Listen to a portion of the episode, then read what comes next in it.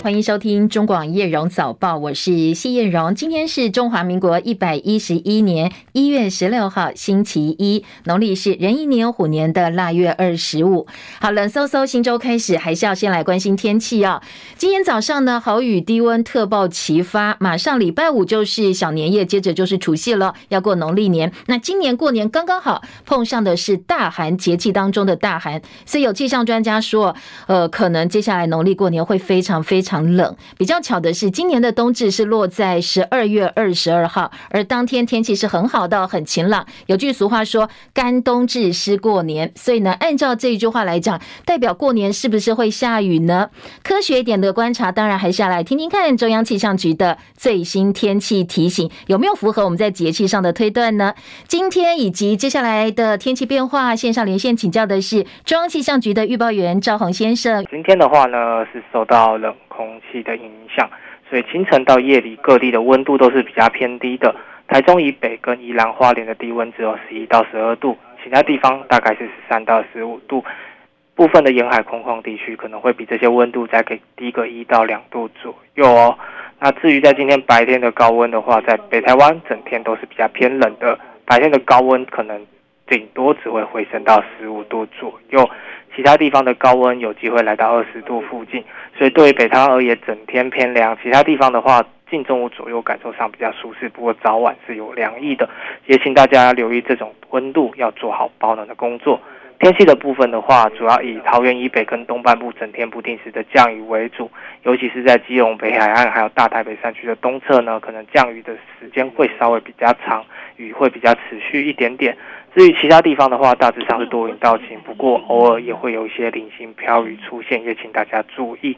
至于在这一周的天气的话，在明天其实一样是受到冷空气的影响，降雨还是以桃园以北跟东半部地区为主哈。不过到了十八、十九号之后呢，环境转东风，冷气团是减弱。不过整体而言，降雨都还是一样是桃园以北跟东半部，不过主要降雨的地方会转移到比较偏向是东台湾为主。不过到了二十号之后呢，又会有一波东北季风增强，而到这之后，基本上受到冷空气影响的几率是比较高的哦。虽然两波冷空气之间可能会有一些转东风的一个情况，不过整体而言，在迎风面的北部跟东半部地区，降雨的情形都会稍微比较明显。可能都会有一些局部性的短暂雨，不过对于中南部地区而言的话，大致上是属于多云到晴的天气。不过这还是属于比较后期的天气，我们也会滚动为大家更新最新的天气资讯给大家参考。好，谢谢张宏先生提醒，先提供给大家参考。晚一点哦，中央气象局应该会有过年期间的一个天气提醒，会开记者会哦，大家再锁定收看收听。南北天气不太一样，要特别留意哦。如果南来北往的话，天气部分的变化哦，要特别注意。好。我们补充一下，刚刚说今年是一百一十一年，今天已经一百一十二年了，有人口误，跟大家抱歉。今天是一百一十二年的一月十六号。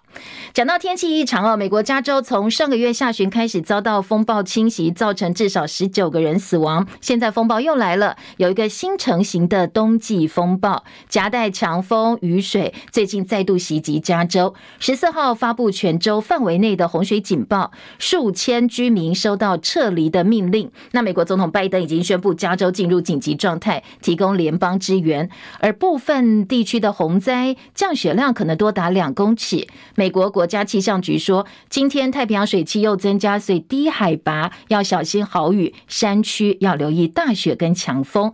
而菲律宾从耶诞节周末一直到现在，南部、中部不断遭到暴雨跟洪水侵袭，现在至少二十七人死亡，而且气象单位还在警告会下大雨。雨而在大陆部分呢，十四号内蒙古跟东北地区降温达到摄氏十六到二十度，随着寒潮南下，昨天更多地方感受到冷风了。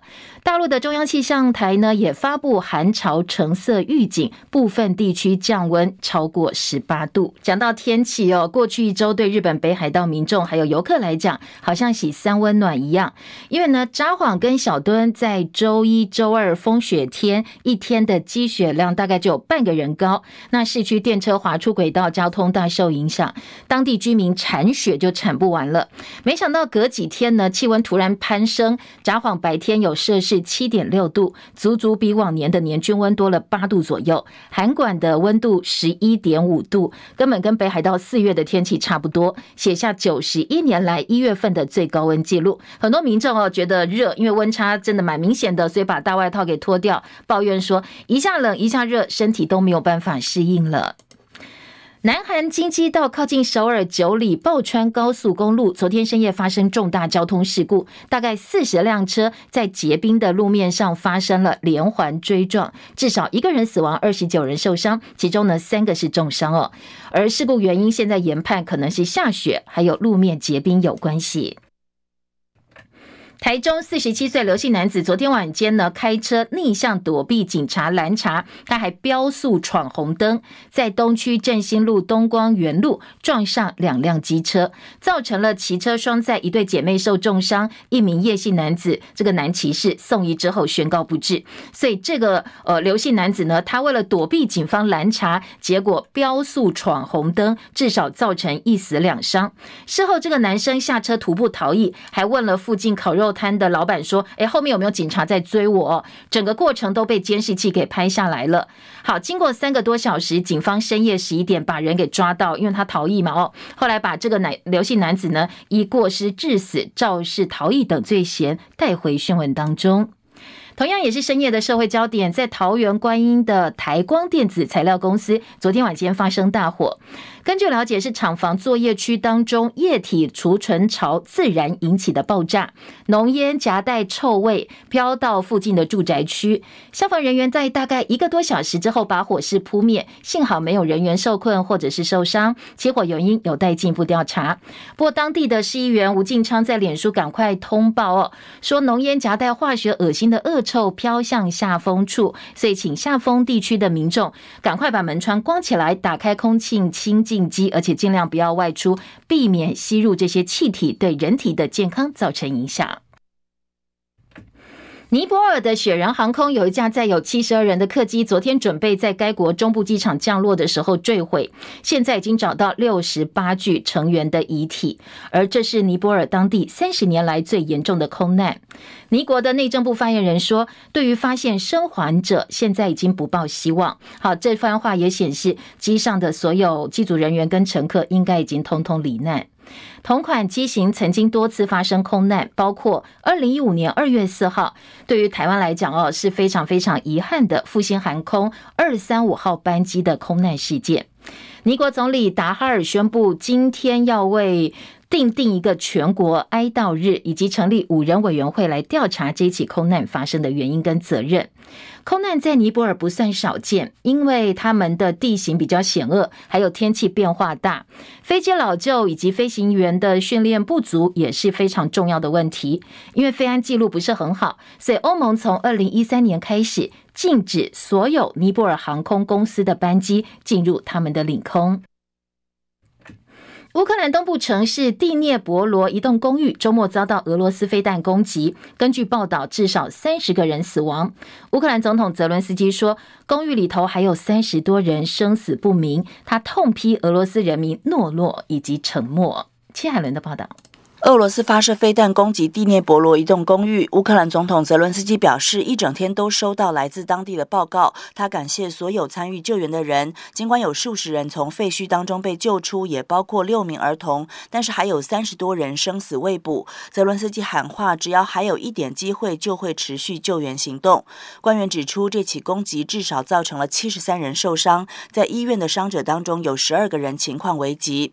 泽伦斯基强调，他感谢所有不会。无动于衷的人，他也用恶语对俄罗斯人喊话：“怯懦的沉默只会让有一天同样的恐怖分子找上你们。”北约组织秘书长斯托滕伯格受访指出，乌克兰近期有望收到西方国家提供的更多重型武器，而现在正值战争的关键阶段。日前，包括法国、德国和美国都承诺提供装甲车或战车，英国首相苏纳克也承诺提供挑战者二型战车十四辆，成为第一个向基辅运交重型坦克。的西方国家记者戚海伦报道。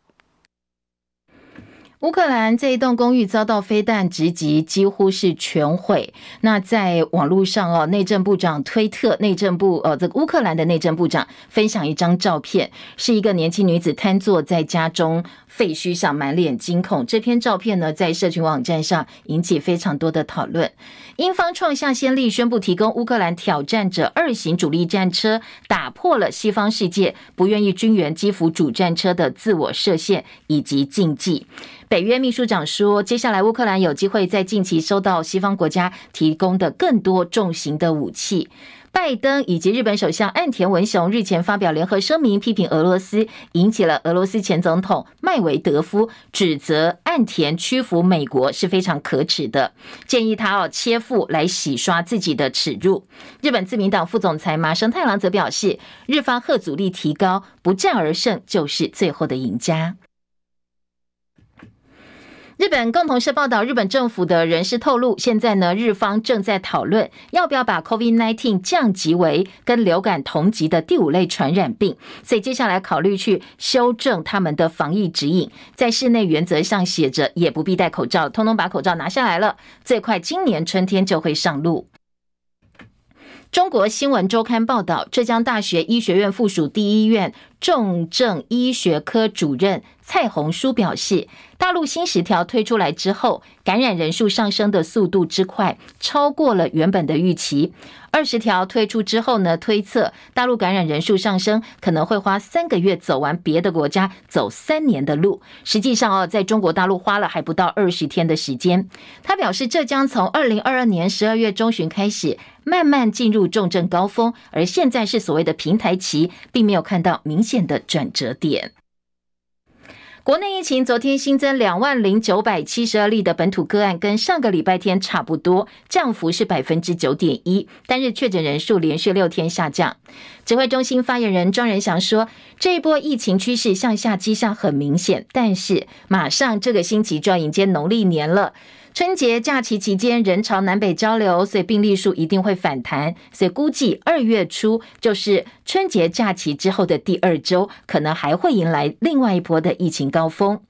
大陆入境台湾旅客阳性率持续降低，指挥中心公布一月十三号从大陆来台旅客的采检报告，机场端呢合计是。二四六一人入境，两千四百六十一人，其中两百零一人是阳性，阳性率百分之八点二，跌破了一成，不到一成。而金马春节交通专案入境旅客，金门水头马案六十八人采检，只有一个人是阳性。好，阳性率降低代表什么样的意思呢？是不是代表大陆的疫情已经在降温了？庄人祥说。大陆第一波疫情确实已经过了一个多月，研判应该在下降，特别是城市。不过，因为入境者都是从北京、成都、厦门这些大城市启程的航班，所以入境阳性率持续下滑。至于在乡村部分呢，现在无法做判断。美国日前宣布售台火山陆上机动布雷系统，以便暂时在我们滩岸执行区域阻绝。国防部随后表达诚挚的感谢。二战之后，台湾本岛从来没有布雷过。近期从立委到学界都呼吁哦，对这个军售案应该要踩刹车，不要让台湾变成地雷岛。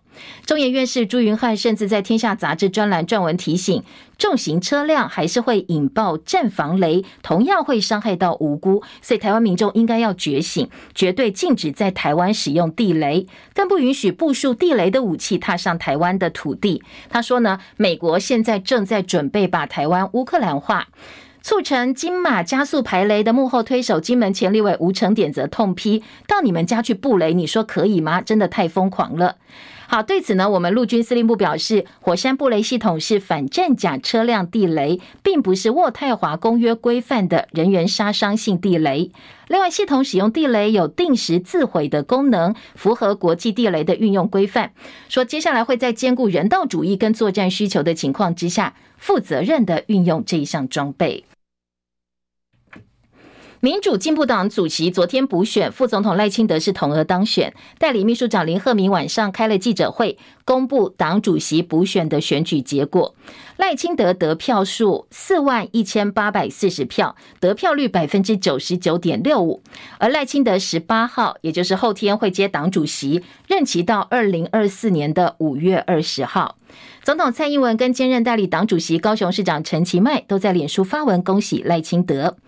接下来呢，民进党党政分离的时代正式开始。赖清德透过脸书表示，整个补选结束了，接下来呢，他要带领民进党赢回人民信任。民进党虽然在十一月二十六号九合一的选举遭逢失败，但我们不能失志。清德有意扛起重整民进党旗鼓的重责大任，在关键时刻，民进党需要你，台湾需要你。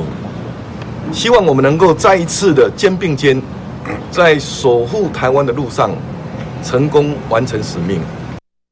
好，赖清德首先要面对难题，并不是在党内跟总统蔡英文两个太阳的问题，也不是怎么样论述务实台独工作者承接中华民国台湾的路线，而是所谓亲赖清德的立委高嘉瑜最近被绿营支持者炮轰哦，加上有侧翼有系统进行围剿，所以呢，新任党魁怎么来处理自己人，恐怕将是一大难题。而在民进党内，桃园市的前议员王浩宇，他昨天抨击说，民进党台北市议员王世坚的爸爸王明德当年出卖同学，最后同学都死了，只有出卖大家的飞黄腾达。而昨天王世坚也做了回击，说不屑这些泼粪者胡说八道。而高嘉瑜呢，则是力挺王世坚。我想在那个呃白色恐怖的威权年代哦，没有人是自由的。那在这种情况之下，所有的被压迫者都是受害者。那在人家的伤口上撒盐，或是拿这件事情来，呃，作为攻击或者是仇恨的对象。我觉得这是非常的不道德。前议员王浩宇说，王世坚的爸爸王明德出卖同学，把同学都搞死了，最后自己飞黄腾达哦。王世坚昨天回击说，希望新春的喜气能够洗涤这些泼粪者的心灵。还是有人要出来泼粪，我希望新春的这种喜气啊，能够洗涤泼粪者的心灵啊。要吵架，改天再吵嘛。我父亲不是他这种泼粪。可以去侮辱的。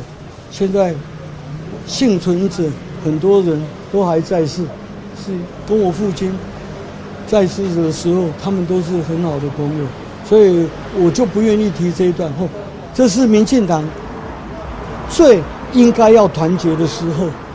他要吵架，改天再吵。但我不屑跟已经被唾弃、被罢免的人要吵，也是跟水肥车吵啊。怎么会是跟这种小咖咖呢？哦，这是有计划性的摧毁我们党内不同的声音。好，他讥讽王浩宇是泼粪者，后面应该还有水肥车哦。这是呃，在民进党内另外一个茶壶风暴。行政院长苏贞昌请辞的消息不断，但是呢，随着府发六千块钱，又接续核定高阶警官人事，宣布捷运系东线等等重大决策，被质疑是撒币就官位。昨天苏贞昌受访表示，他虚心受教，但是呢，他用了一句话来告诉大家现在的心境。他说呢，袁崇焕不死，清兵怎么入关？不要这也骂，那也骂。受教。但是，请不要扭曲，不要像父子骑驴一样，这样也骂，那样也骂，扭曲、抹黑、重伤、分化。袁崇焕不死，清兵怎么入关？如果不事先预做准备，怎么可能开春以后就给全民领六千块的祝福？有关行政院内阁怎么调整？等到立法院会期结束后，会跟大家报告。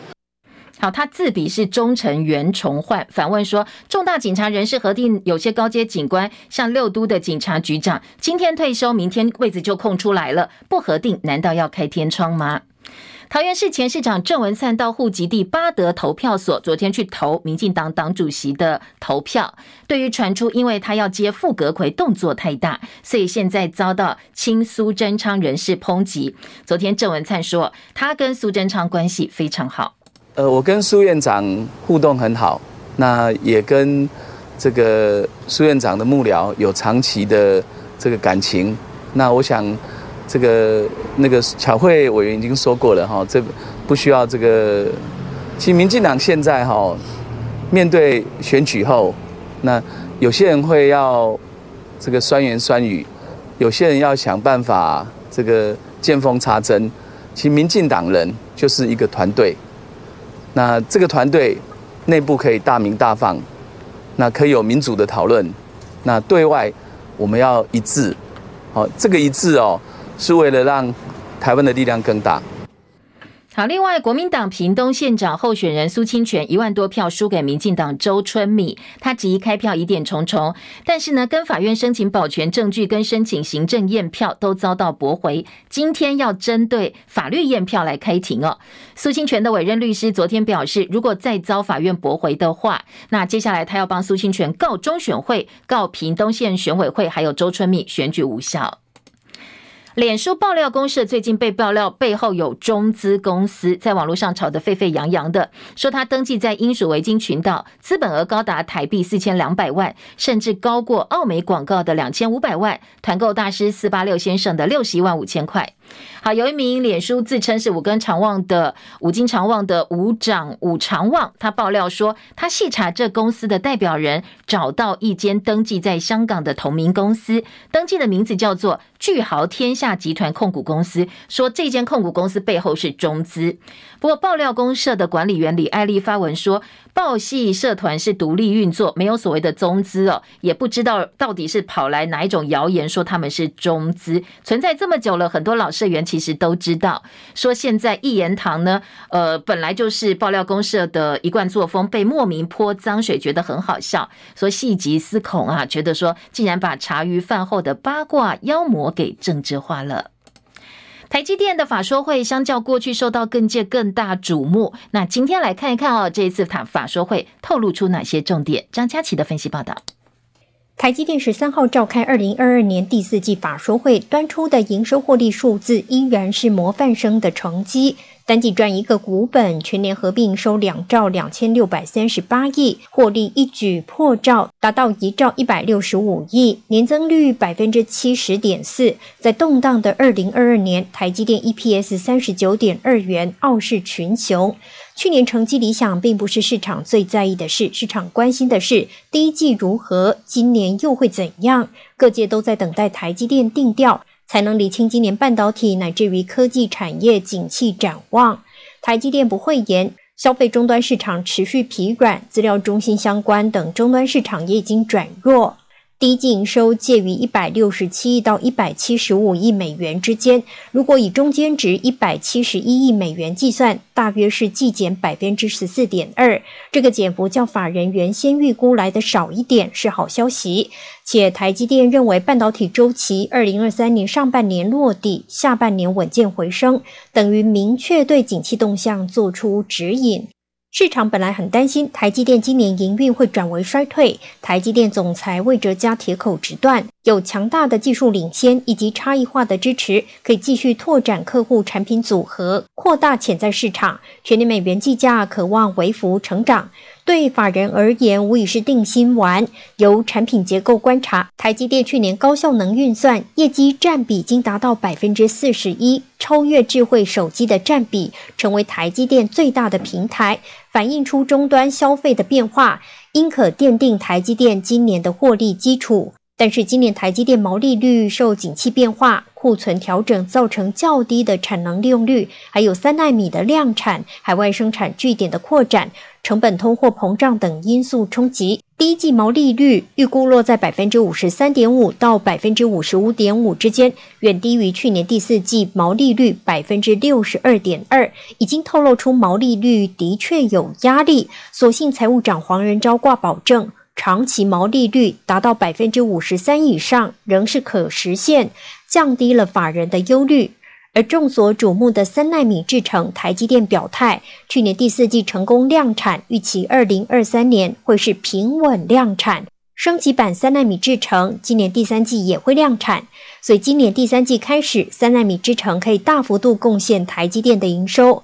三奈米家族顺利推进，法人认为对于台积电下半年成长动能会带来相当程度的挹注。法说会后，目前已经出具的外资券商分析师报告，多数维持买进或是加码的平等，没有太大异动对于目标价的评价，甚至有一家美系外资把目标价从五百九调到六百一十元。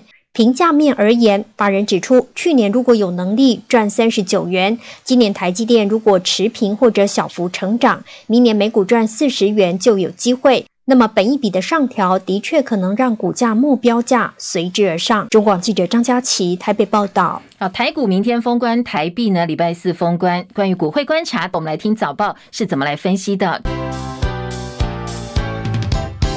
中广早报新闻。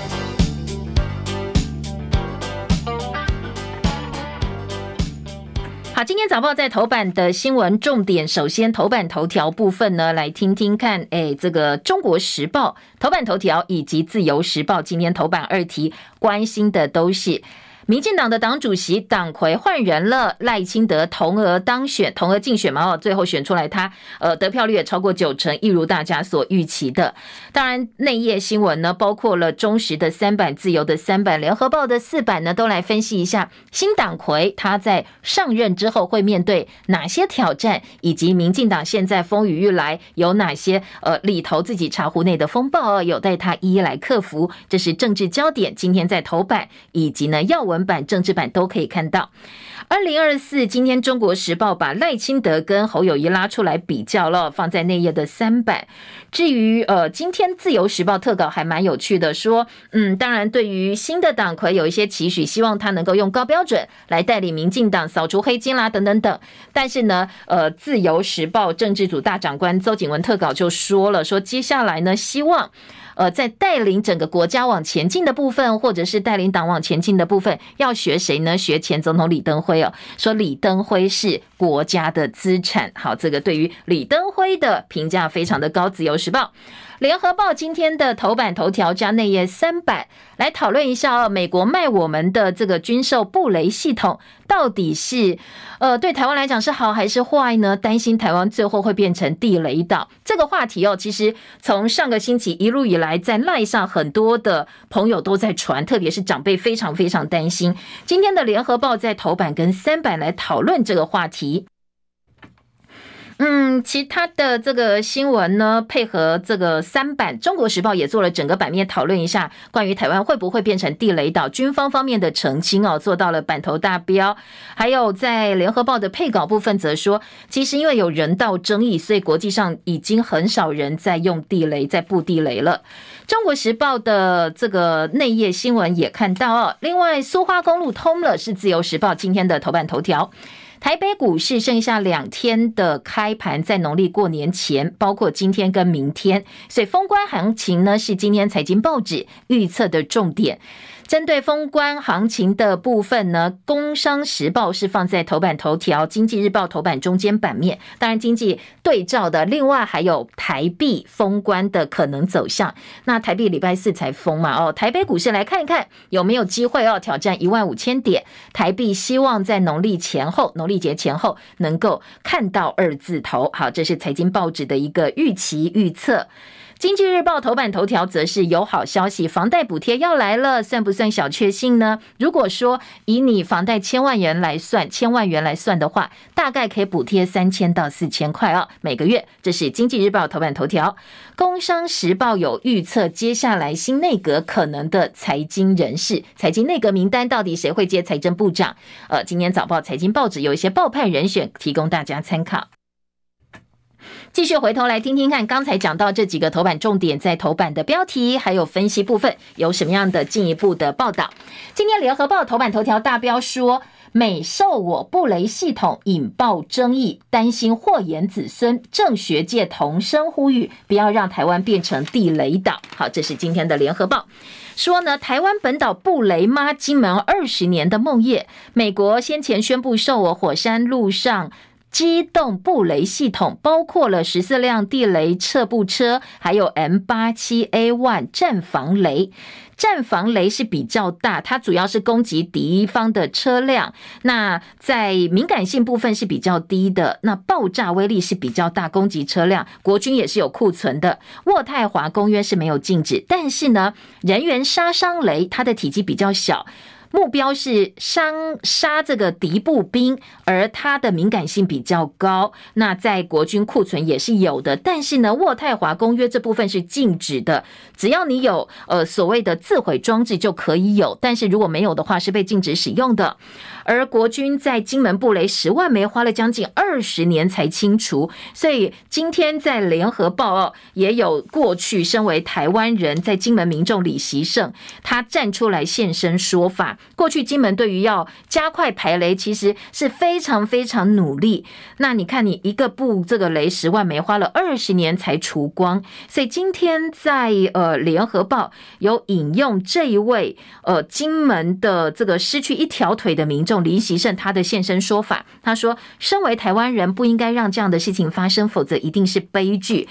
就像当年要在金门把地雷全面清除一样，都是让子孙来承担。作为雷伤的受害者，他很激动，说他超级反对。最后伤害的不是敌人，都是同胞跟自己的军人，没有办法伤到敌人的。早期金门是前线，而当时呢是军管时代，严格限制民众进入雷区。现在台湾到处都有人，如果你真的布地雷。”的话，后果不堪设想。今天在小标呢，今天的联合报几个小标，包括担心伤及无辜啦，美国准备把台湾乌克兰化，但是军方的说法哦，联合报也做了一些并程报道，强调我们使用是符合国际规范的。中国时报在内页的标题呢，则是用军方消毒来做标，说火山布雷恐酿政治议题，军方立刻出来消毒了。陆军强调符合国际跟国内法规，货装之后会兼顾人道主义跟作战的需要，希望国人共同支持。台湾仍有使用空间，国际反地雷组织关注这个话题。而联合报今天三版则说，高度人道争议，现在已经很少有国家使用地雷，战争布下的地雷让多少平民枉死？俄乌战争爆发，乌克兰才成为全球最大地雷区，难道台湾要变成乌克兰吗？下半版面排雷花了将近二十年，与雷共舞，老金门永远的梦魇，以及呢国际人权团体呼吁禁绝战防雷，军方说比较少人力。火力阻敌优势，所以呢，敌人攻击前布下这道障碍，我们可以用比较少的人力以及火力来阻挡对方的攻击。而记者特稿蔡慧萍、高凌云说，拒绝地雷岛，地雷伤的从来都是农，都是我们的人民。台湾人民心底会不会变成乌克兰第二？这是我们最深的担忧。好，刚才有听到哦，说这个国防部出来消毒了。联合报呢，今天在三版有一个小方块的专栏，标题。是真相研究室告诉你说，战防雷不炸人吗？不会炸到一般平民老百姓吗？五个争点来厘清一下哦，事实到底是什么？首先呢，战防雷并不是渥太华公约限制的人员杀伤雷吗？联合报说，经过他们去呃这个调查跟研究之后，发现事实是华府人权观察组织还是跟其他人道组织争取将战防雷列入禁止范围，排除战防雷不是共识，也不符合。呃，现况是合，也不表示现况是合理的。而民进党前立委萧美琴提案杀伤雷地雷的管制条例，只因为人接触或靠近而爆发有致伤亡危险的地雷，没有排除战防雷。同法规定，因为政府使用铲除性的杀伤地雷导致人民伤害或者是财物损害，可以向主管机关申请补偿。有这样一个补偿条例，也代表说。战防雷存在民众伤亡的风险，否则你干嘛要提出这样一个补偿的方案？第二点，人员踩战防雷没有达到战车重量就不会爆炸吗？今天联合报说，事实是哦，罗福堡大学的实验，人员在不同条件之下，譬如说你是用跑的，你从车上跳下来，可能会产生一百五十公斤以上的压力，就会触发地雷爆炸。毕竟你经过或你走过，并不是每一次都非常平静平稳的过。如果你是跳，或者是突然有一个压力下来的话，还是会爆炸哦，而且。金属接近反应就引爆，不分敌我，车辆接近就会炸。第三个争点，战防雷只炸车不炸人吗？不过是人权观察组织说，美国的一个操作手册警告，如果有人不小心移动战防雷的话，随时都会引爆。地雷定时有自毁功能吗？事实是哦，没有证据显示定时自毁功能不会坏掉，不会故障。而战防雷执行滩岸区域的阻隔的这个效力，今天联合报说，实际上是国防部前部长严德发曾经表示，M1 战车才是滨海决胜点，滩岸歼敌的关键战力不是战防雷，而是。M1 战车，所以联合报洋洋洒洒用五个争点来做厘清，告诉你说，哎，这个过去我们看到刚才听到的消毒，或者是呢要大家安心的说法，其实都还是没有办法完全的安心哦。好，这是联合报今天的处理。继续来听《中国时报》的头版头条：赖清德当选民进党的党主席。好，这一则新闻今天中时放在头版头条，当然《自由时报》在头版也看到了。《中国时报》的标题呢，除了告诉你他当选民进党党主席之外呢，民进党主席补选。赖清德拿下了四万一千八百四十票，得票率百分之九十九点六五，宣誓新时代的使命是要守护台湾。好，这个民进党使命一直都是守护台湾哦。这个今天中国时报把他的宣誓还是放到了版头的位置，而自由时报说赖清德表示团结全党赢回信任，他当选民进党党主席。自由时报头版中间版面来看一下，听一下。内文当中呢，今天的自由时报说，他要重新擦亮清廉绿色执政的招牌。而中国时报说，支持者认为赖清德稳上，所以投票率非常低，只有百分之十七点五九。十八号就职之后呢，要赢回人民的信任。而蔡英文在脸书发文恭喜他，而且呢说他要带领党迈向全新的挑战。民进党党主席补选的比较，二零一九年卓荣泰、游盈隆得票，这个投票率是百分之十六点九，而总得票数哦。卓荣泰是两万四千六百九十九票，所以这一次呢，呃，赖清德的面子还算可以哦，因为他得票有百分之九十九点六五，赢过当年卓荣泰百分之七十二点六，而赖清德四万一千八百四十票，也比呃卓荣泰两万多票还要多。不过，不过要值得注意的是，因为他是。接下来哦，大家一致认为目前出现的二零二四民进党的总统级的候选人，所以这样一个得票率跟得票数，呃，能不能够撑起他成为二零二四候选人，这也是另外一个呃大家观察的重点之一。再来听到的是，呃，在内页新闻各个报纸呢，针对呃赖清德要接掌民进党党魁的几个讨论。先听到的是《自由时报》今天三版说，赖任党魁龚都盟说，民进党必须要高标自律，落实黑金相关规范，符合人民期待。绿营立委说，只要违法就必须壮壮士断腕来回应社会的民意。牵连形象起家，如果发生错的话，可能会被放大来检视哦。这个部分呢，也要特别的注意。好，这是《自由时报》的报道。嗯，在党务人士的部分，要强化跟国会还有基层的连结。而联合报呢，今天则说，当选党主席赖清德说他要赢回人民的信任，投票率百分之十七点五九。礼拜三上任之后，人事会重派系的平衡。记者邱采薇、林明翰特稿包容党内意见，意见就是不同的看法，歧义的义。赖主席的第一道考验，考验接踵而至。民进党因为派系恶斗分裂，就连台南、屏东深绿地区也因为内斗只能够惨胜，未来铁票可能生锈。九合一。惨败之后，民怨也没有消失。针对民进党检讨态度并不满意，会成为影响赖清德以后哦选总统的能量，这可能会受到影响。这是联合报。而在呃今天的中国时报呢，在王明义他的专栏的特稿部分，总编辑专栏说赖清德的修正主义路线。接下来赖清德能不能够承担重任？中国时报王明有三大挑战，他列出来了，包括党内支持、国际信任、对岸反应，每道关卡都检测他的决心跟勇气。因为呢，过去在国际部分呢，国际社会普遍坚持一中原则，并没有倡议台独的空间。但是他是呃这个台独主义者哦，这当然这个东西他的旗帜非常的鲜明。而在中国时报说，你的台独论述首先要化解对岸的疑虑，这个部分恐怕就是一个务实台独工作者相当巨大的挑战。还有关于呃这个党内的修正路线，能不能够收拾蔡英文留下来的残局，帮个人跟蔡英文走出务实、灵活、弹性的修正主义路线？二零二三年将是非常重要的关键。中时今天三版整理的是蓝绿谁来角逐大位，侯友宜、赖清德领先。二零二四总统大选民调，苏贞昌支持度不到百分之六，人气光环尽失，跟内阁迟迟没有改组有关系。但是因为在党政分离的情况之下。赖清德这个阳春党主席，他没有任何的行政资源，恐怕哦，真正考验才要开始。说在派系当中，他不是含水会结冻的人，就好像没有牙齿的老虎，只能够靠自己的基层实力。从补选低投票率来看，显然党内对他是有疑虑的，他必须要在呃党内初选前把成绩单拿出来，才能够帮自己找到出路。就连他的本命区哦，台南投票率也只有百分之十五点五，差强人意。先进广告，等一下回到现场。好，还有一分钟，对不起，抱歉。等一下，一分钟之后回到现场。好，这个是今天在中国时报三版的重点。